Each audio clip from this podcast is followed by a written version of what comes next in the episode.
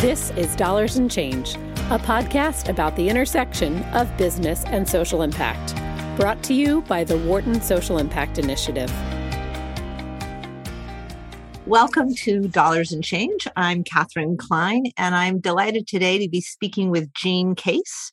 Jean is a business leader, investor, internet and impact investing trailblazer, and a philanthropist. She is passionate about the power of business and capital to be powerful forces for good. And she wears many hats. She is the CEO of Case Impact Network and the Case Foundation, chair of the National Geographic Society, the author of the book Be Fearless, and the founder of a new venture called For What It's Worth. So, Jean, I'm so excited to talk to you. Welcome. You too, Katherine. Great to be with you. Wonderful. So it's the end of the semester. It's been a hard semester and a hard year for college students and graduate students. And I think a lot about where will my students go? And, you know, who is this person I'm seeing today in my classroom? And who will they be, you know, 10, 20, 40 years from now? So I'm curious who you were as you reflect back on, you know, your early college years, maybe your high school. You know, would we look back? Do you look back and say, yeah, I saw this path.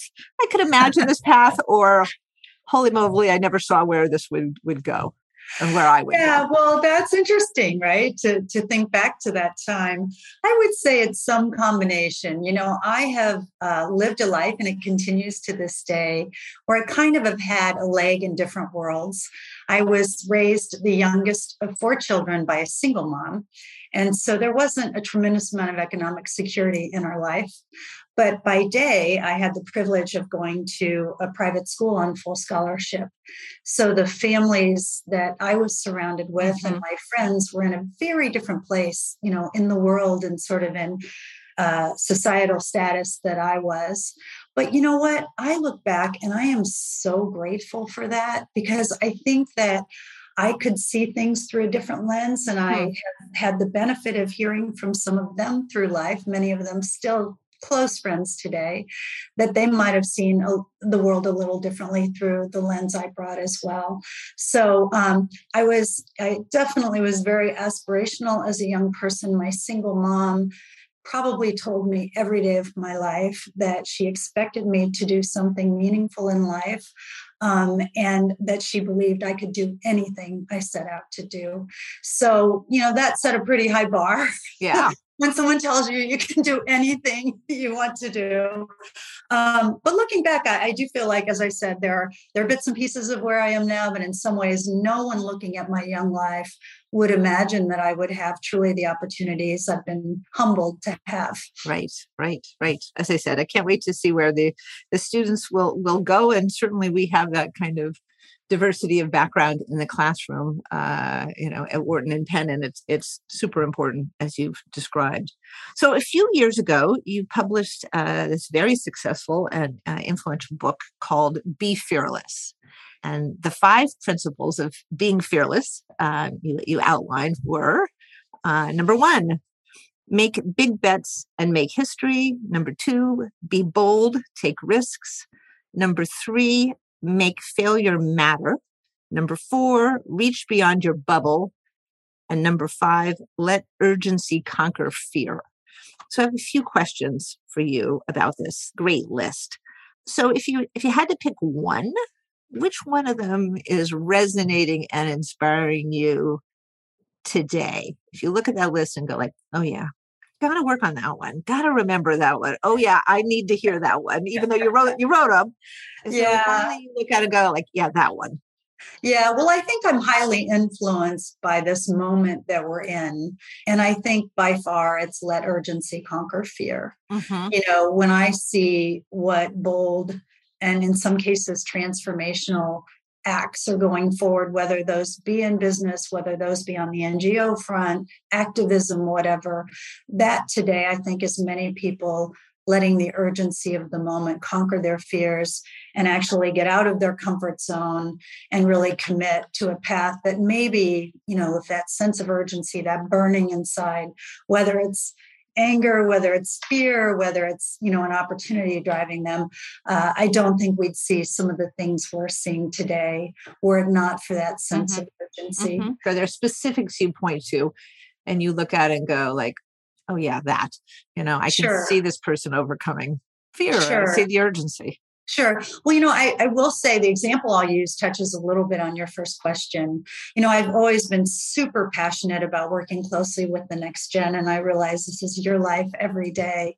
But particularly, I think as people are poised to look at their future as they're coming out of college or whatever, they might have in mind that, you know, one path is set for them. But really the message out of Be Fearless is keep your mind open, keep peeking around corners. Don't feel like because you started down one path, that's necessarily where you're going to end up. And the example I'll use in Let Urgency Conquer Fear is someone I feel really privileged to call a dear friend, who's Jose Andres. You know, he's a celebrity chef, but that really is not his known identity today. I think that he is seen as a great humanitarian as he's on the front lines in Ukraine, literally on the front lines in Ukraine, feeding refugees, feeding people who are cut off from resources. They have served probably close to 20 million meals now, but he was really someone who was schooled in the world of being a chef. He likes to say he's a cook. He rejects that, you know, chef title. But what he really did was saw a great need. It was first in Haiti following the earthquakes. And he let that urgency conquer his fear that he had of what could I, as a simple chef, go and do to make a difference? Well, you know, fast forward the tape and literally tens of millions of people have been benefited from him and his team going to the front lines of wildfires, earthquakes, natural disasters of every kind, and now, of course, war. So I think if you would have asked that question of a young Jose Andres, he couldn't have imagined in his wildest dreams that he would be having the global impact he's having today. Right, right.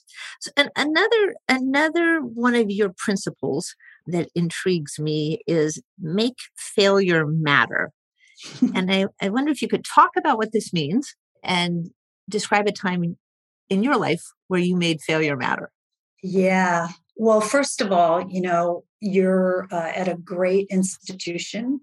And I have no doubt you routinely see young people paralyzed by fear of failure. Failure looms large in our lives. And I think it looms larger if you have some sense that you're on a unique or privileged path. You don't want to screw it up, right? And I think all of us feel that way.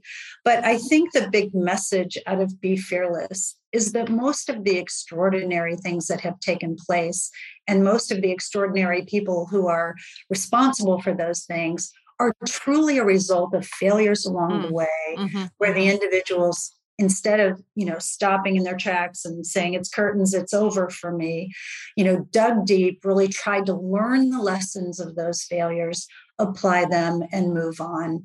You know, my favorite saying is Thomas Edison, which is, I haven't failed. I've just found 10,000 things that won't work.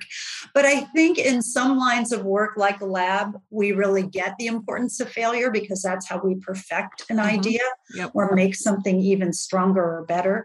But for too many people in their personal lives, they don't understand that that is absolutely as relevant as it is in a lab, that it's often out of failure where we find new strengths and, you know, can be even stronger on a path that we're on. But I mean, make no doubt, look, in my own life, and I wrote extensively about my failures, I feel like most of the great opportunities I had, or any time I felt I personally had the opportunity to break out, it was truly following a moment of failure. But it's hard to pick yourself up and to go through that discipline. The message really is, so many people have, you know, there's a chapter in there, fail in the footsteps of giants, right? Where I talk about Oprah being fired from TV and told she's not right for TV, or Michael Jordan, the great basketball player, you know, cut from his high school basketball team and went and cried in the closet. I could go right to Steve Jobs, who many of us revere for what he contributed to our world and the technology we enjoy today. you know, they fired him from the very company he founded and built. Right, and right. It's an amazing story. That's great. And, you know, I think we all need these reminders. So I appreciate that very much. You were, you know, are often described as an impact investing pioneer. And, you know, one can debate how old impact investing is. I think that the term is usually dated to, I think, 2007, which would make impact investing 15 years old. Right. But you look back at the past 10 or 15 years on the field of impact investing. You know, are you pleased with where it's come? Do you see opportunities that have yet to be achieved? You know, where do you think, wow, we really accomplished something? And where do you look and go, we're not there yet. We need to do better. Yeah, well, here, I guess I have to, you know, fully disclose that how I spend a lot of my days is in the presence of entrepreneurs building the next great companies. They're innovators, and so many of them are embracing an impact focus, you know, product or service going forward or company. So I'm exceedingly encouraged on the future. I think we still suffer somewhat from some things that I was hoping would be in the market today that aren't, and they apply to ESG and sustainable investing as well, which is standards, measurement, and transparency.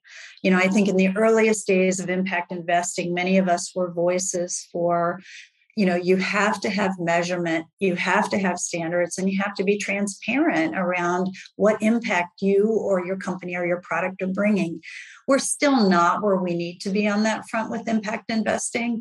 And obviously it's, you know, well understood now that ESG is facing the same challenges. Yes. So I would have guessed there might have been a little bit more order in the impact investing sort of world, if you will, but that doesn't in any way diminish my excitement for what it can bring. And as I said, every day I wake up to new stories and largely young people, but really people of all ages who just see a different future and want to build companies to have that social impact. And I see it in the investing patterns of the next generation as well. You know, 95% of them have said they're interested in socially responsible investing. About 63% of them have said, you know, they really want to invest in a way that is tied to social issues that they care about. This generation can have such a powerful impact on the development of both impact investing and ESG, and I'm very encouraged by that. I want to continue for a moment and discuss this, you know, some of the measurement challenges that you've alluded to with regard to impact investing and ESG, environmental, sustainable, and governance investing as well. So as a researcher, a professor, I have, I think, you know, just a very intimate, close-up understanding of how incredibly difficult the measurement challenges are. Yeah, absolutely. And, you know, comparing the company that is, I don't know, you know, employing people in a relatively poor country and helping them get their crafts and their products to the market and, you know, the latest cutting-edge technology to, you know, do I don't know what. And, you know, the field of just different fields, different scopes, different geographies, like, wow, incredibly difficult to measure. And then ESG is, if anything, probably even worse, because we're often trying to describe multiple dimensions of publicly traded companies, you know, and that do not share so much information. Just these are huge challenges of the complexity of measurement that we'd like to distill into a meaningful small set of standards and avoid impact washing and greenwashing. Yeah. So I worry as a researcher, like, I don't know how we're going to do this, guys. I mean, yes, this is incredibly important. Another set of standards, another set of definitions. I don't think that's going to do it. Yeah, it's a really fair point. I think you're not alone in sort of sometimes thinking, can we really get there? You know, I do want to say there are a number of measurement platforms out there. I fundamentally believe, and I have written about this, that E, S, and G don't necessarily belong together. Mm-hmm. They are three distinct things, as you point out, environmental, social, and governance. And, you know, there's been some recent research that showed that some of the companies that score the highest on the environmental front have terrible labor practices. Right. Or, so then of course, some of that gets into the S, which is the social. And so in too many places, what we've seen is a company get glow for a high ESG rating, when in fact, it's really one element of those three dimensions where they're strong. So some of the most important work that I see going forward today is being done by George Serafeim at Harvard, with all respect to all the really great stuff Wharton is doing too. I would say that what George does is he has sort of this plus minus algorithm that he uses, right? Yes, you can get glow if you're really off the charts on environment, but look, if your governance really stinks, that's going to, count against you. And it is tricky because let's just take EV vehicles, for instance. I think most of us want to embrace an electric vehicle future, but many of the minerals that we need to supply the batteries at scale come from places where it's almost the equivalent of slavery. I mean, it's terrible in different places around the world. And as I said, or you can peel back the onion and it might look like a really cool kind of sustainable company. And then you look at their board, and this happened to me as an investor. There was a wind company that my advisors recommended.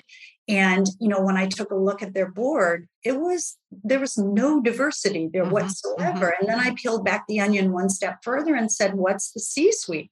Very little diversity there. And, the answer was from the company, well, we're an engineering-based company. And as you know, that's mostly white males. And it's like, I know that needs to change.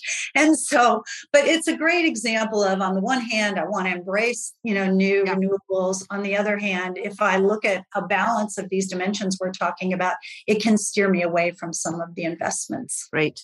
So one of your new projects is For What It's Worth, FWIW. Yeah. So a weekly newsletter. Who are you trying to reach? Why this newsletter? What is For What It's Worth? Yeah. Well, first of all, for us, it's a lot more than a project. It's a business we've stood up. So it's truly a startup business, and I'm exceedingly committed to it. And what's behind it? I'll tell you what's behind it. We did the largest study of millennials, a 10-year study, and their attitudes and behaviors towards social good. And what we saw very early was what most of us know now, very conscious consumers, very conscious workers wanting to basically go to companies that were better actors where they could. And very early on, we learned they'd take a pay cut to do that. So what became clear in the earliest days as that generation was beginning to mature was they were idealistic like all young people, but they were very serious about turning their idealism into action. And of course, we see this today with millennials and Gen Z. And what's happened since, we started that study is they have grown to emerge as the largest workforce in American history. They are making more and saving more than any young generation before them. They're investing more, and they're investing earlier. But here's the rub. They're really committed, as we've already said, to this area, whether it's ESG, impact, or sustainable. Super committed, have made it very clear they want to use their capital for good as they now have assets that they're starting to deploy. But they lack the knowledge and the confidence to jump into this space. And what I love about the next generation is they'll be authentic enough to say, I lack the knowledge and confidence. Yeah. But it turns out people my age lack the knowledge and the confidence in this new space too. They're just not so quick to own up to that. So I really saw a great need in the marketplace, and we decided to fill that gap. And so it is a free weekly newsletter. For those that want to keep it light, it's a 5-minute read, but it's chocked with resources and links if you want to go deeper. And Katherine, I can't tell you how really great it's felt to get the feedback we've received from young people, saying, gosh, I wish I would have had this, before I invested my first dollar, or because it is a complex marketplace. And as you pointed out, look at you and your cred, right? And, I've spent a long time in my career on this too. This stuff is hard. Our commitment is to make it easy to understand. We use a little sass. We try to keep it, light and conversational. now. And I don't like this term, but you know, there's no other better term for it than dumb it down a little bit. So no matter where you're coming from, you can grasp it. The world of finance is filled with way too much complicated language. And we don't do anyone a service when they're getting started to fill them with acronyms and complicated terms. We need to make it real. And that's what we try to do every week. Right. So it's FW or For What It's Worth.co. And we just love any of your listeners to check it out. And I would invite them to send us some word about what they think. Are we hitting the mark? Fantastic. Oh, it's a great resource. And, you know, I think it's funny you use the term dumb it down. I mean, sometimes I'll refer to channeling my inner dummy, which is a little bit of just what you described. It's just like owning up to what I don't know. Right. But also dumbing it down. I teach in the classroom. I don't say this in these words, but that's what good writing is. Good writing is accessible and clear. You know, if your writing isn't clear to people who you want to inform, then it's bad writing. So kudos. You know, as we chatted about a little bit before pushing record, you know, there's just a lot going on in the world, whether we look at, you know, Ukraine, the economy. At the time of this recording, we're 2 days after the Buffalo racially motivated hate crime and mass killing. How do you think about, you know, how do these events in the larger world impact your thinking? Now, obviously, there's a huge need for being fearless. And, you know, as you said, letting urgency conquer fear. But I wonder if there are other ways in which these concerns, and, you know, you think about young people or others responding to what's going on in the world today.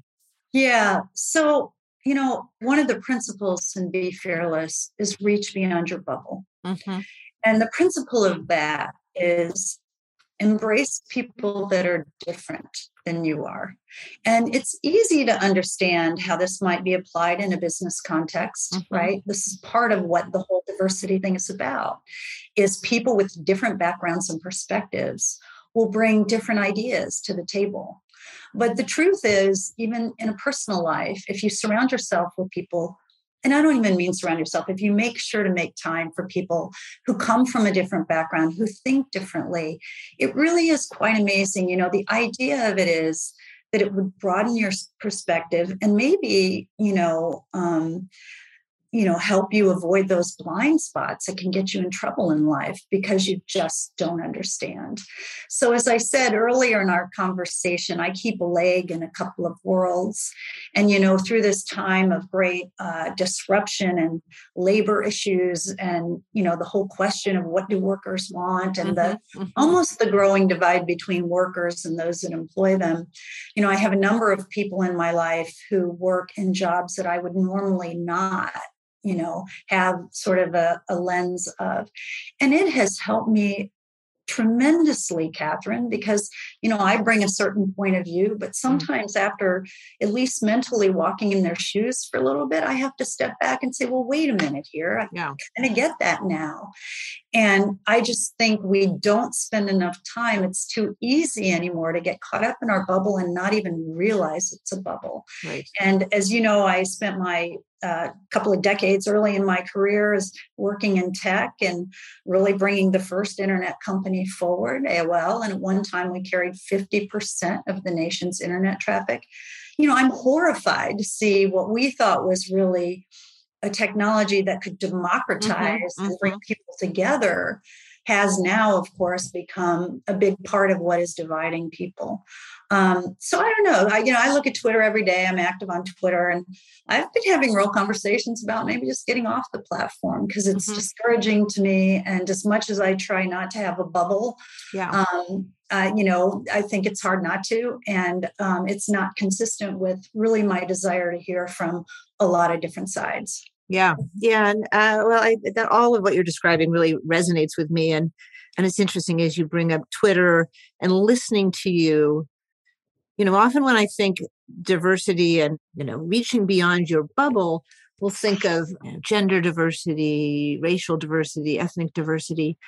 And I'm just struck as, and maybe this is partly related to your comments about Twitter, is just like political diversity, thought diversity. It can be the most difficult barrier to overcome. for many of us, I think. No question. And, even the role of place, mm-hmm. When we work on ESG or diversity, we refer to it more broadly as race, place, and gender, because there definitely is a view now in America. If you live in one part of the country and you're looking at people in a different part, you bring all kinds of bias. Yes. In many cases, it's really unfair. So my husband and I set out routinely, sometimes for much longer time in the summer months, in our RV, and we specifically travel to areas where we assume how people are looking at the world or how they're living life is going to be quite different than ours. And it probably is our favorite way to spend time out of work, because we always come back feeling so enriched by it. But I think people aren't making time for those kind of investments, specifically to have a civil conversation with someone that think about the issues right now, whether they be race. Roe v. Wade is another one right now. Right. To understand each other, it can't be, what we do see on Twitter, which is name calling and vitriol. And we need to find a way to have some of these more civil discourses, and they seem to be missing in our society today. Yes. So we should wrap up. Let me ask you one or two more questions. One, looking at you and all of you've done and are doing, I just think, wow, she gets an incredible amount done.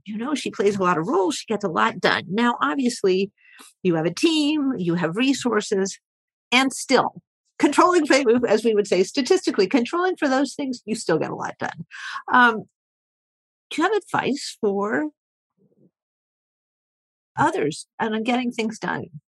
Should they, get strategies, tools you use that you think allow you to span multiple roles effectively? Well, I'm really influenced by a couple of things. As you know, I serve as chairman of National Geographic Society. Right. There's such fearlessness in the DNA of that 134-year-old organization. And we are committed. We call ourselves a 134-year-old startup because we're willing to disrupt ourselves and pivot and embrace new things and take risks.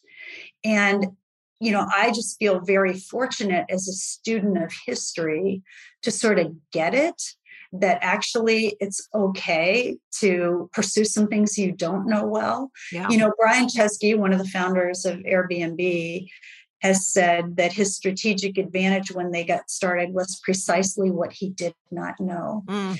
And so I've really tried to embrace a way of living that isn't daunted by what I don't know. And I don't mean that arrogantly in any way. It is just much more a willingness to jump in and to learn and to try new things. And, that's what we've been doing at National Geographic for 134 years. And I just would really encourage anyone listening to this to think about, because chances are, and I write a lot about this in the book, chances are there's some things you've seen or you've witnessed, and, something inside of you said somebody should do something about that. Mm-hmm. Well, what if that somebody is you? And don't be daunted by what you don't necessarily understand. Jump in, get started, try things. That's really the story of my life. And I've just been very, very fortunate that in some cases things have worked well. Right. I was going to ask you as a final question if you had parting words of wisdom for our listeners, but you may have anticipated that question and just, and just provided those fantastic words of wisdom. Yeah, well, the essence of what we have talked about is really be fearless, which is not the absence of fear, but the ability to look that fear in the eye, whether it's failure or whether it is a big bet you want to go make, and commit to move forward. Yeah. Fantastic. Thank you so much for being with us, Jean. It was great to talk with you. Well, thanks for all you do, Katherine, and thanks for having me with you today. Dollars and Change is brought to you by the Wharton Social Impact Initiative.